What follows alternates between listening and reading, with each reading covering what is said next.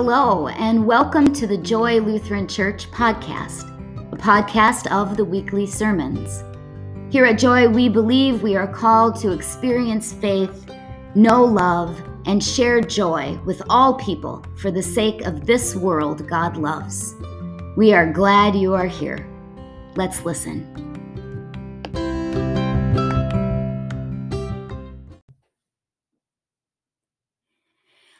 Pastor Angie Cutney, and this is the scripture and sermon for Sunday, October 10th, 2021. The gospel reading is from Mark, the 10th chapter, beginning at verse 17. As Jesus was setting out on a journey, a man ran up and knelt before him and asked him, Good teacher, what must I do to inherit eternal life? And Jesus said to him, why do you call me good? No one is good but God alone.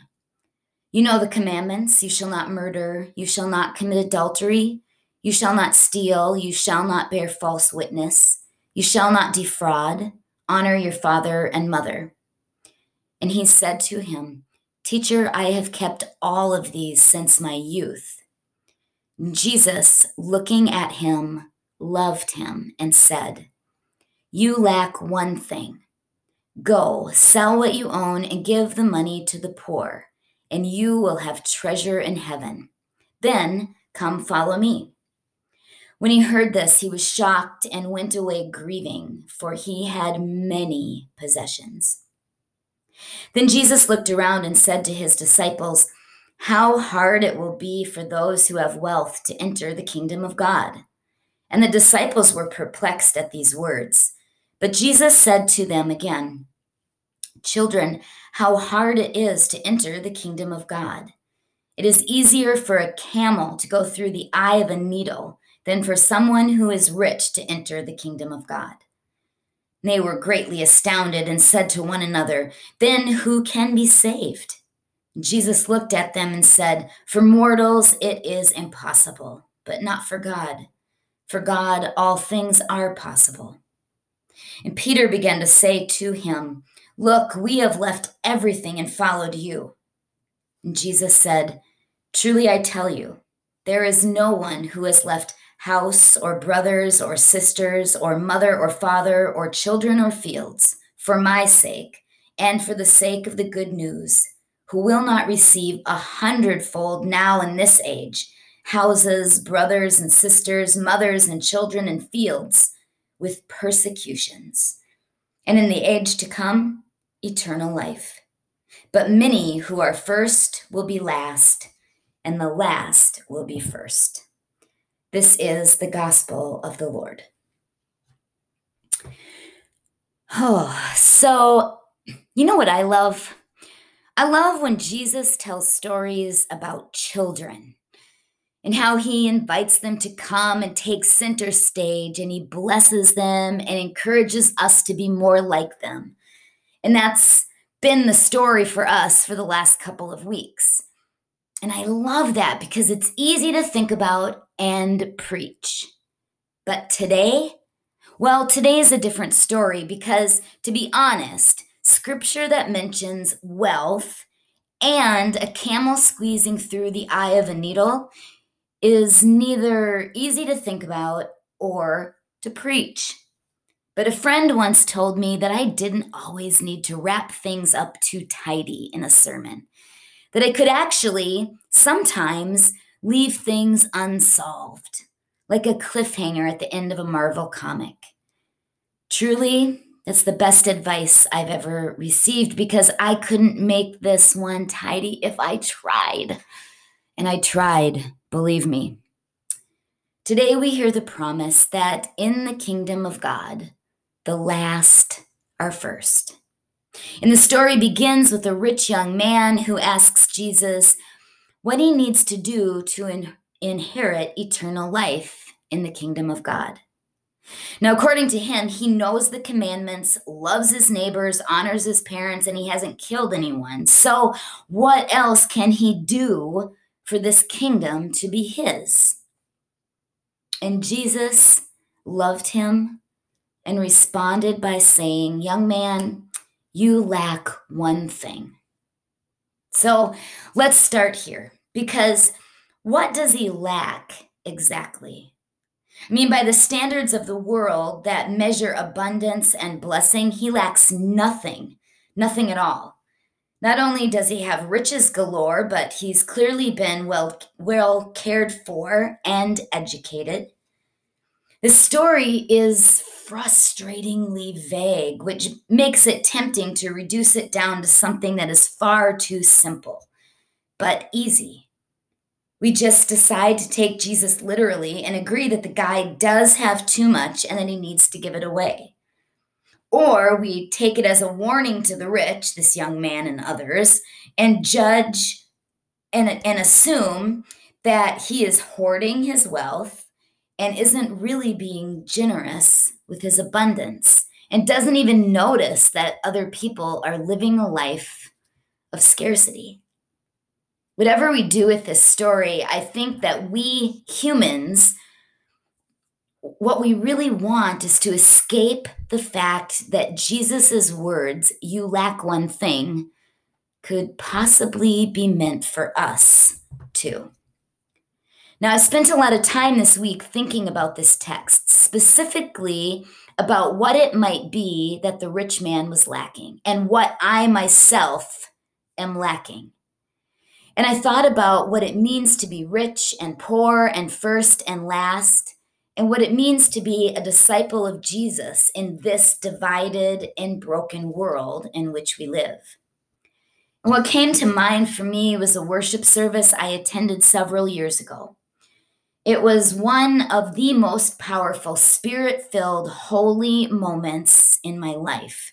And it happened in Juarez, Mexico, which is no glamorous vacation place, I know, but it's quite the opposite of that. It's dangerous and violent due to drug cartels, it's poor and overly populated. With the majority of the people living in poverty, third world nation kind of poverty. And it's not a safe place for women or children. In fact, they are the most vulnerable people in the city and often victims of violent crime. And because of this, Juarez is one of the last places many of us would ever consider going, let alone believe we could experience God in such a powerful way. Well, my group was there to build a church, and this congregation that we were serving alongside was awesome. They were children and youth and young adults and single moms and some very, very old folks too. They were, without a doubt, some of the most vulnerable people in Juarez. And we got to know them well during that week that we were building together. Now, it's the tradition of that congregation to host an agape feast once a week. Agape means love.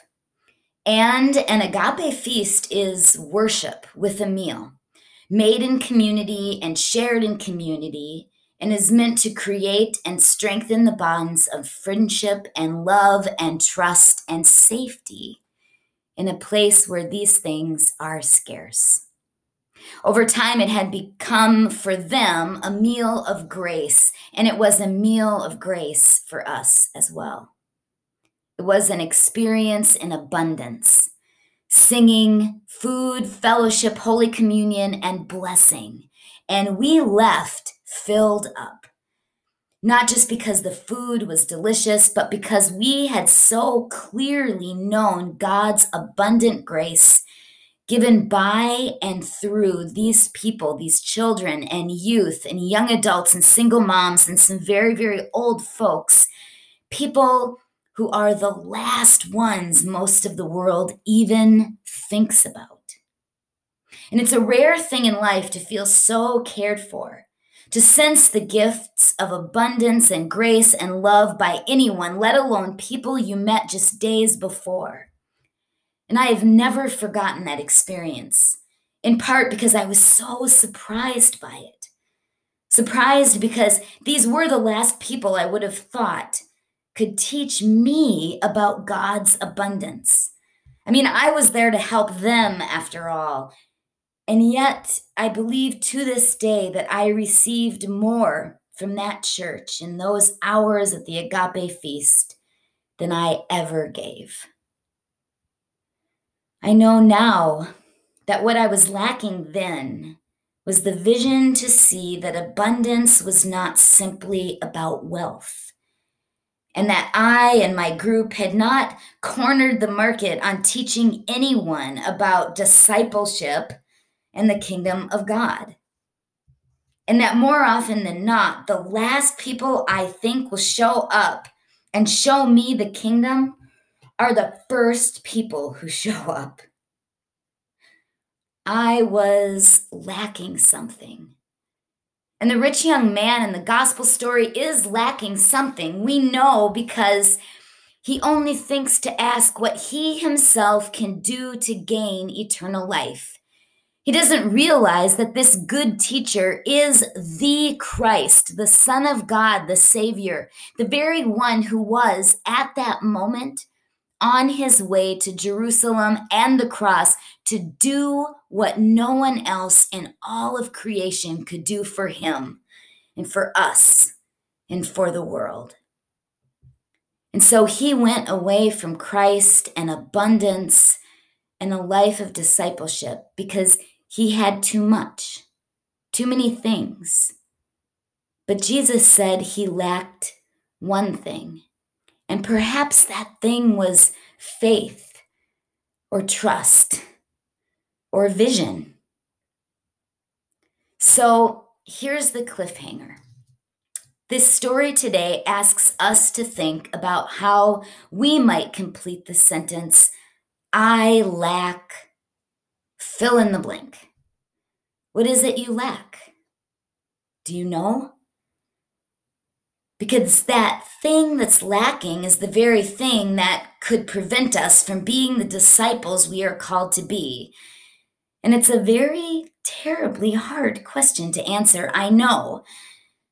But we ask it here among the community of the faithful, of children and youth and young adults and single moms and even some older folks, because just by asking the question, there is hope that the places and spaces of that which we lack will be filled once again in abundance.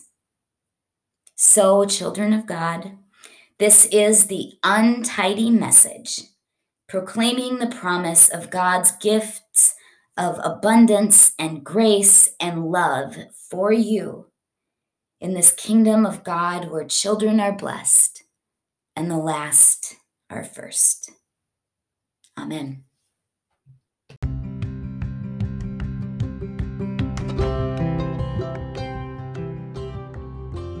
Thanks for listening to this week's podcast.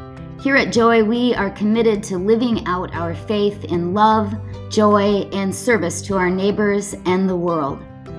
You can learn more about Joy Lutheran Church by visiting our website, joylutheranwi.org, or on Facebook, Instagram, or in person at the Joy Building located on Highway 35 in Centuria, Wisconsin.